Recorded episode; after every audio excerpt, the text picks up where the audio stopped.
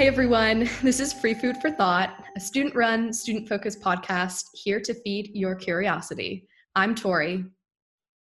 And I'm Adi, and today we're thrilled to have Cary Aspinwall with us. Hi, guys. Cary Aspinwall is a Dallas based staff writer for the Marshall Project. After graduating from Oklahoma State University in 2001, she began an award winning tenure at the Tulsa World, where she reported on the impact of the criminal justice system on minorities, women, and children in the American South. In 2015, she was a Pulitzer Prize finalist in local reporting for her work uncovering flaws in Oklahoma's execution process. Her latest piece for the Marshall Project discusses the legacy and future of the criminal justice system for tribal citizens in Oklahoma. Well, thank you for getting all that in. a little light subject matter for your podcast today. yes, well, thank you so much for joining us. So, to begin on a lighter note, uh, we'd like to tailor to our student listeners. So, Cary, can you think of a piece of advice that a mentor figure gave you early in your career that has really stuck with you? Well, you know, my experience in news is kind of different than a lot of the folks that I work with because now I work for a national news news organization, but I've always been a local reporter. And so very often my mentors when I was a young reporter working were just local news folks like me, the court reporter, the bosses I had who helped me out. Um, so they were just very kind, I think, and, and helpful. And I've always tried to take that forward and have the same attitude when young reporters want help for things or they have a question about records because it was so helpful to me. And I didn't, you know, I wasn't interning at the New York Times. that wasn't my experience. And it was very much local news and learning how to talk to people and treat people and be fair and kind of understand where they're coming from because it is different when you live in a community and you report on that community. Mm-hmm. Um, I miss it sometimes. You know, I worked for the Tulsa World for a long time. I worked for the Arizona Republic for a little bit when I was young, and then I was a community reporter there. And I worked for the Dallas Morning News here in Dallas before. And every time I'd go up a level, and that you kind of, and I think some of that's the way that the media model has changed too, that people aren't as uh, engaged with their local paper as much anymore, and that's really hurt. You see a lot of that a lot of that going on right now with the election and people not understanding everything going on. You kind of wonder what's lost from those newspapers really having that influence and having people read and engage with them. Because I can remember being a young reporter in Tulsa and I would run into people like the pharmacist would hand me my prescription in the drive-thru and be like, "Oh, I read your story in the paper," you know. And I miss that. I really, uh, now that I work for this organization, I feel somewhat remote, far away from the people I'm writing about, and I try to bridge that gap, especially now that everything's by phone or Zoom. It's really hard because I am very much a reporter who came up going and sitting down and talking to people in person. I still like to do that, but it is really hard now, especially when you're writing about vulnerable communities, vulnerable populations. Normally, I'd be going into jails and prisons to do these stories, and right now I can't because they won't allow visitors. Even if I'm masked up and you know willing to take the risk, they just can't take that risk right now. Um, so it, it's hard when we lose that, and I hate that. But I think you know that's what I would always tell young uh, students when they're coming out, especially ones that are wanting to go into media or these kind of jobs, is it's okay to start small. You don't have to start. The, everyone wants to start like the New York Times, the Washington Post, or the Marshall Project, but I certainly didn't. I started small, and I learned so much from those small town reporters and the and the people, the local heroes who do that work. Um, and they, you know, they still kind of are my heroes. If you look at some of the really cool reporting that's going on with the election, you know, it's the people from the Atlanta paper or the Phoenix paper or those local TV people that do good work that are kind of giving us the really good dirt about what's going on. So I, you know, I, I was just trying to, I was raised and brought up in a model where you had to be like humble and the older reporters and editors kind of built that humility into you, whether you had it or not. So I always try to keep that in mind and be, um, you know you i think in life you sort of learn to imitate good bosses or bad bosses so i've always tried to like imitate the good ones or the good people that i like instead of the bad ones because you, you can see in life where you get a boss and you think oh they're imitating bad bosses they had this is not great so think about that when you go through your internships and when you work with people and, and try to carry the good habits that you see or model that stuff forward and, and keep it with you always that's great. Thank you. So you mentioned that in the midst of a pandemic also, you've had to be really flexible in the way that your job has sort of um, I guess, adjusted to the new circumstances. Can you talk to us a little bit about how the investigative part of investigative journalism has changed during the pandemic and some of the steps that you've taken to, I guess, work around those challenges? It's tough, right? Like everything has to be done through, not has to, but it's just companies are taking precautions. Our company has rules that they put in place for travel and in-person interviews and guidelines and we can't do everything remote but they there's a discussion that has to happen before we can travel and before we can go because a we don't want to be spreading germs around. B most of my colleagues are in new york and so when things got really bad they were really bad and they couldn't go anywhere. They were locked in their apartments for so long. But it's hard you know there are court records that i need to see for stories. I'm doing one story i'm working on right now and normally I would just go down to the courthouse and pull the file and sit there and look through it. Well, some of the courthouses aren't okay with that right now. So you have to like email the court clerk, ask, can you image this file? And, you know, a lot of it's relying on the kindness of strangers, but it makes everything take longer and it's that much harder. Um, and then there's just stuff that gets put on hold. Like, I mean, I worry about criminal justice things because the courts are just in a lot of places they're going, but a lot of places there's just a complete standstill. You know, maybe traffic courts going, eviction court is getting started again, which is really scary for people who are, you know, trying to make ends meet and not get kicked out of their house in a pandemic. But criminal courts, most felony criminal trials have been put on hold right now. They're trying to figure out how to do it in a pandemic. There's a lot of places trying to work around it, but uh, it's tough, right? Because you have to call a jury, and how do you get a jury to show up? During a pandemic, if they're, you know, courtrooms are tight, packed places normally, they're not great in terms of social distancing. And there have been some places, even in Texas, where they've done like a civil trial via Zoom or a traffic ticket trial.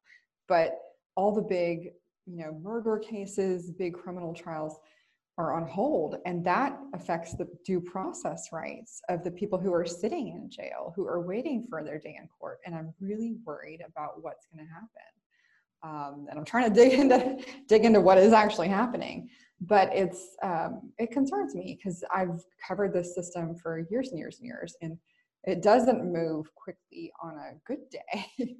So this adds a whole other layer and it also removes the transparency that you need to happen in the system.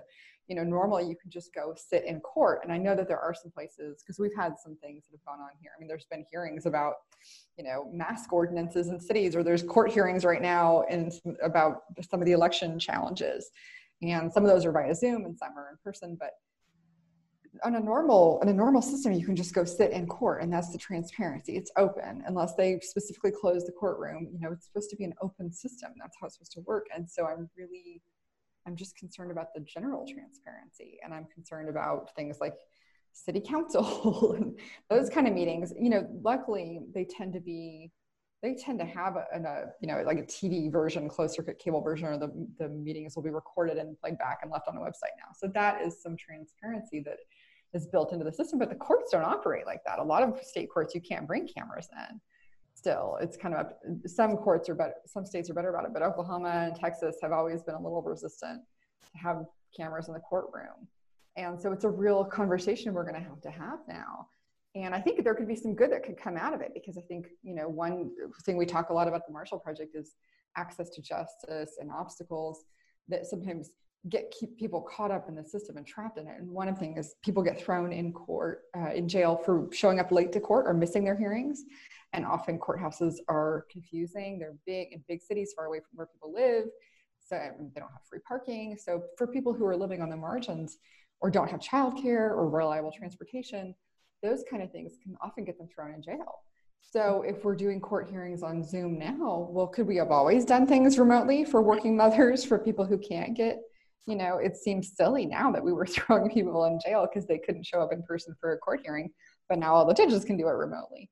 So I worry about that. I worry about the transparency. I mean, we're trying to dig into it and keep on top of it. The Marshall Project has a lot of reporters working on it, but it is it's tough and I worry about the impact on local news because the thing about the pandemic is it's been devastating economically for a lot of the newspapers who rely on things like hotels and restaurants and commerce for advertising money for revenue. And you know it's hurt their budgets so there's been layoffs there's been cutbacks and we're very lucky that we're not in that boat at the Marshall Project but all my friends that i grew up with and came up with in this business are stressing. And you lose a lot when you don't have those kind of accountability and um, you know public service reporters at your local paper doing the hard work digging into budgets digging into you know i think about uh, a guy that i worked with at the dallas paper dave McSwane. He works for ProPublica now and he's doing this amazing work digging into all this money that got shelled out to the you know by the federal government at the beginning of the pandemic and a panic.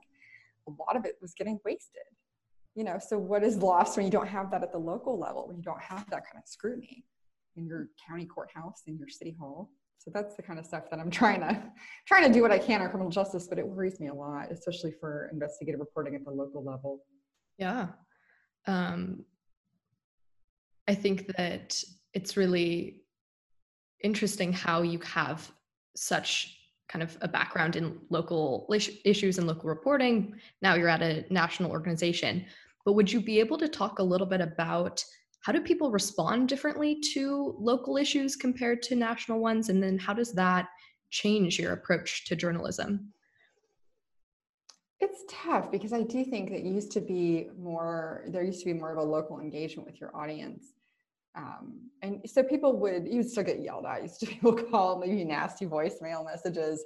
I mean, I did a story uh, when back when I was doing more feature writing in Tulsa, before I kind of moved on to investigative, I did a story about a, um, a transgender girl, teen girl, Katie Hill, who had transitioned. She was born Luke and transitioned to Katie over the summer of her 15th birthday in rural Oklahoma. So this was a big deal in 2011. Like no, they weren't doing this, and so we didn't have a lot of cases of this where. Uh, you know, a kid had tried this and her family supported her. The school system actually really was did everything by the book to support her, but it was about how the other kids reacted and what Katie went through. Um, and it was a really, it seems silly now because there's been so much written about it. And it's not, yeah, I think people are kind of, not everybody, of course, but trans issues are still a huge obstacle for a lot of people and trans rights. But to do that story in 2011, I think in Oklahoma was kind of a big deal. Like the, you know, we had to have a lot of conversations. It's a very conservative community. This is a real thing, and also out of concern for Katie because she was so young at the time, and we don't want to put her at risk. But I, you know, so we did that story. I had very bold editors, brave editors, and publishers, and I was so grateful to them for that. And we got such a good response from so much of the audience and then some nastiness that you'd expect but since you live there like i got people know me so i got religious uh, literature shoved in my mailbox at my house by some of my neighbors who thought it was a message they were trying to send.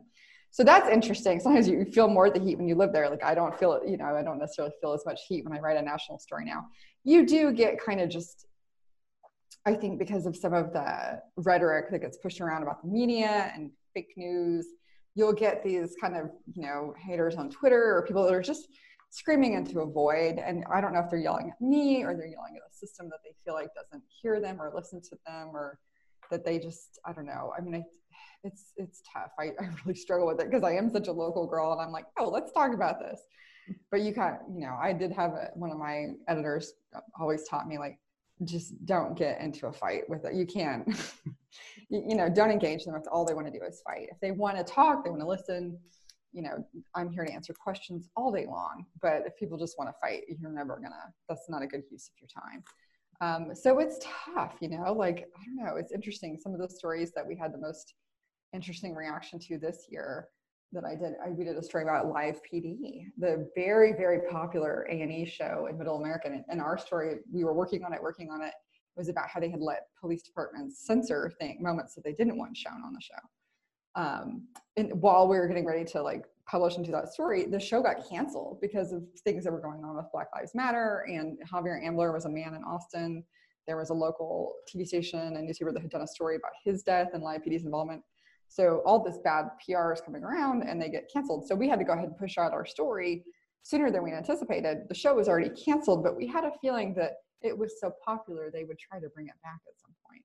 But when you take on something that people love that's a part of pop culture, oh, you hear about it. We we got all kinds of nasty, you know, emails like you guys are just ruining it and this is you know, police are heroes and and you know, the show it's nothing on its face that like it's fine to show police work as is but they were claiming that it was unedited unvarnished and that really wasn't the full truth is what the story proved and then we did another one about the thin blue line flag that you see at a lot of trump rallies a lot of it's it's actually it started kind of as a symbol of mourning for police officers when someone's lost the line of duty. It has that American flag with the blue line in the middle.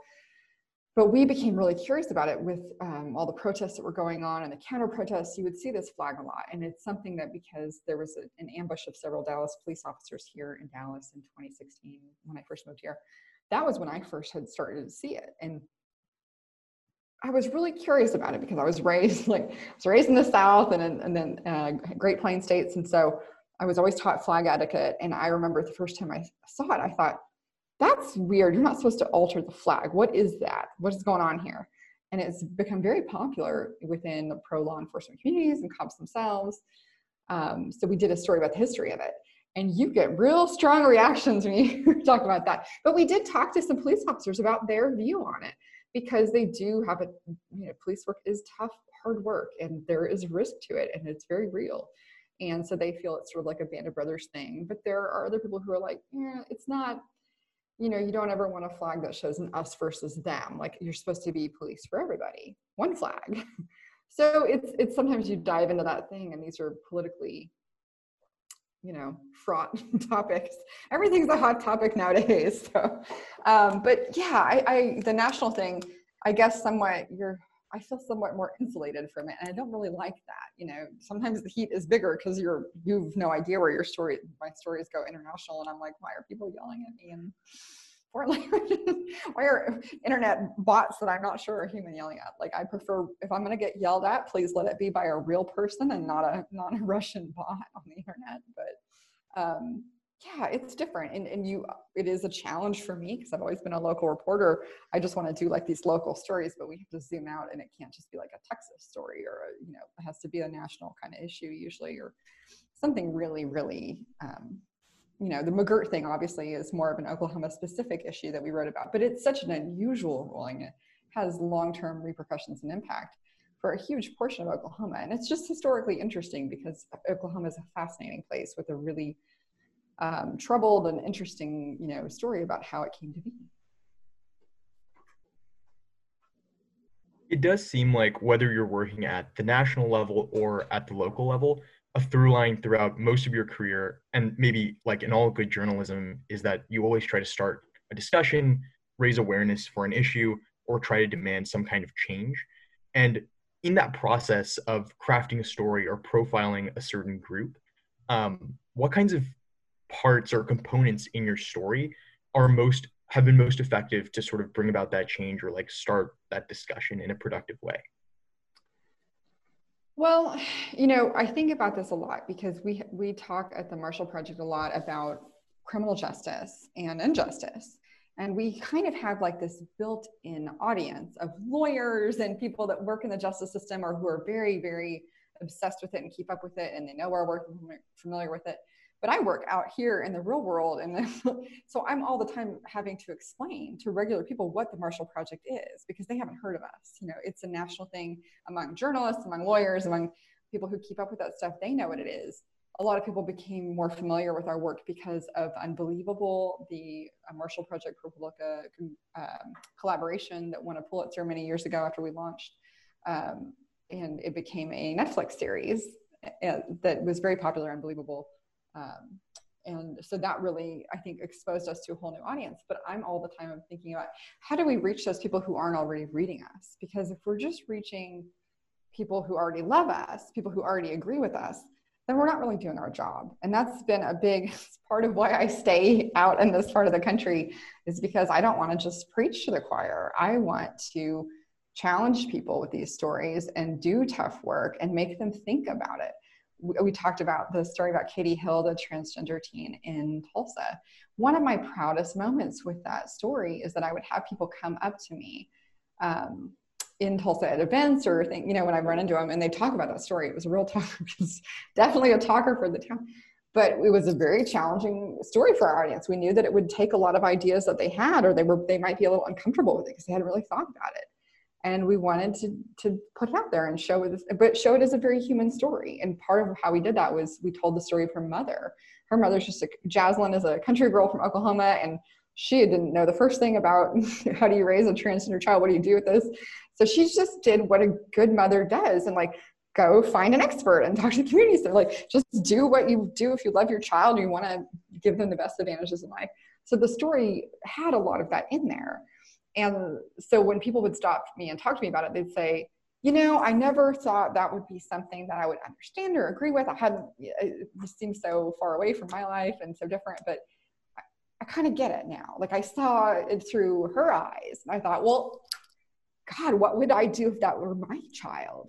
And they came to me and said that I, I like to think I'd do what she did, you know? And so that just really stuck with me. And I always think about that, that if I can have somebody come up to me and say, you know, I thought I, thought one way about this story, but you kind of made me rethink. Even if they don't agree with it, even if they don't love everything about it, but if I make it, they'll read all the way to the end and then want to talk about it or want to think about it. Or they'll say, I don't know about all that.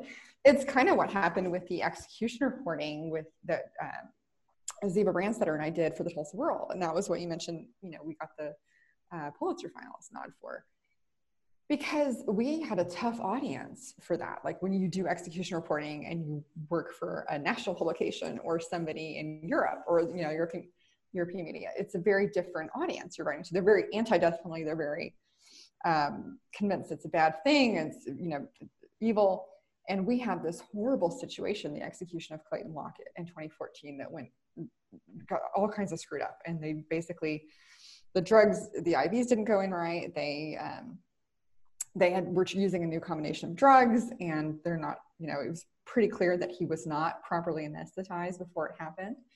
Um, and they had assured the supreme court and the people of oklahoma that they could do this humanely and that didn't happen. And it was a complete freak show. It was horrible for the people who witnessed it and we had to write about what happened and why to an audience in oklahoma that believed that he I don't, I mean, this sounds really harsh to young uh, college students, but they believed that that's what he had coming to him because of what he had done in life.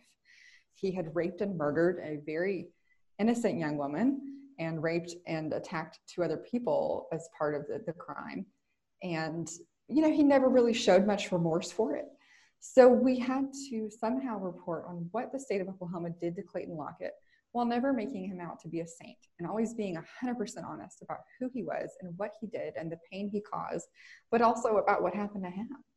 And we really, we got a lot of flack. Not everybody in Oklahoma liked the way that we did that story, but we got people talking about it, you know, and it really, they had one, they tried to do one execution. They did do one execution after that and they screwed up. They used the wrong drugs on Charles Warner and then they almost executed another man, but that got stayed and stayed because of what they had done wrong on the other one. So Oklahoma hasn't had any executions in all these years since. So I like to think that we got them thinking about things differently and, and examining what really happened. Um, and there were a lot of reporters who did a lot of good work on that. But the Clayton Lockett thing, you see that and you're like, okay, how do we tell this story and tell the truth? Always tell the damn truth, but present it in a way that maybe makes people think differently about it. And then I remember Ziva and I having to take like a million phone calls from all those stories from all these old men in Oklahoma calling up and going, Now, I don't like y'all saying that this execution was botched because he died. So that's mission accomplished, is what they said. And, you know, this is the attitude, you may not like it, but this is the attitude of a lot of people in America. And part of my job as a journalist is to talk to them and engage with them and try to explain why I'm doing this. Even, you know, you can think whatever you want, but you've got to try and talk to folks. And so we would just sit there and hear them out and say, I understand, you know, he was not a nice man. I know how you feel. I get it. But, you know, if for argument's sake, this is a system that costs people a lot of money. This is your, your tax dollars paying for this. And if you believe that it, capital punishment is okay and that it should be the law of the land, and that's what you want to happen. Well then the state has to abide by the rules and they have to do things like they're screwing it up. They're going to get this ruled unconstitutional because they screwed it up. So you kind of would walk them through that argument and they'd kind of hear you out you know maybe there's humorous but um and it's tough right? Because there are that's a very um, fractured issue. People on death penalty it's like all or nothing. People are vehemently opposed to it or they're vehemently for it. There's not a lot of gray area but in these cases, when you're writing about, there actually is a lot of, you know, gray area. like it's, I, it's a tough thing to explain to people. It's a weird job. I mean, the fact that I had witnessed several executions before that and nothing, you know, it's just strange work when you think about it. But I always try to think about that with the stories we do and trying to reach people who aren't already reading us and who maybe didn't think that they would like a story about a transgender teen in Oklahoma or a man that was a, not a great man but was tortured and killed by the state of Oklahoma inhumanely.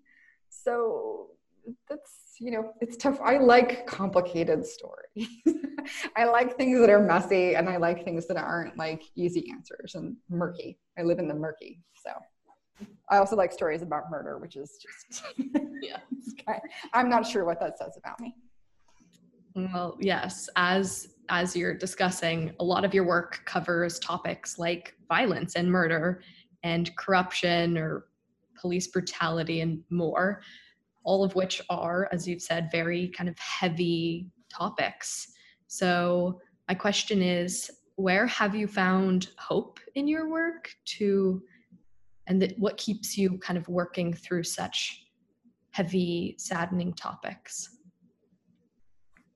you know it's it's tough like it can the work gets really dark sometimes and it's hard everyone's feeling like sometimes it's hard to have hope but um, I like people. I like meeting people. I, in doing these stories, I meet the most wonderful people sometimes that I, you know, I enjoy engaging with.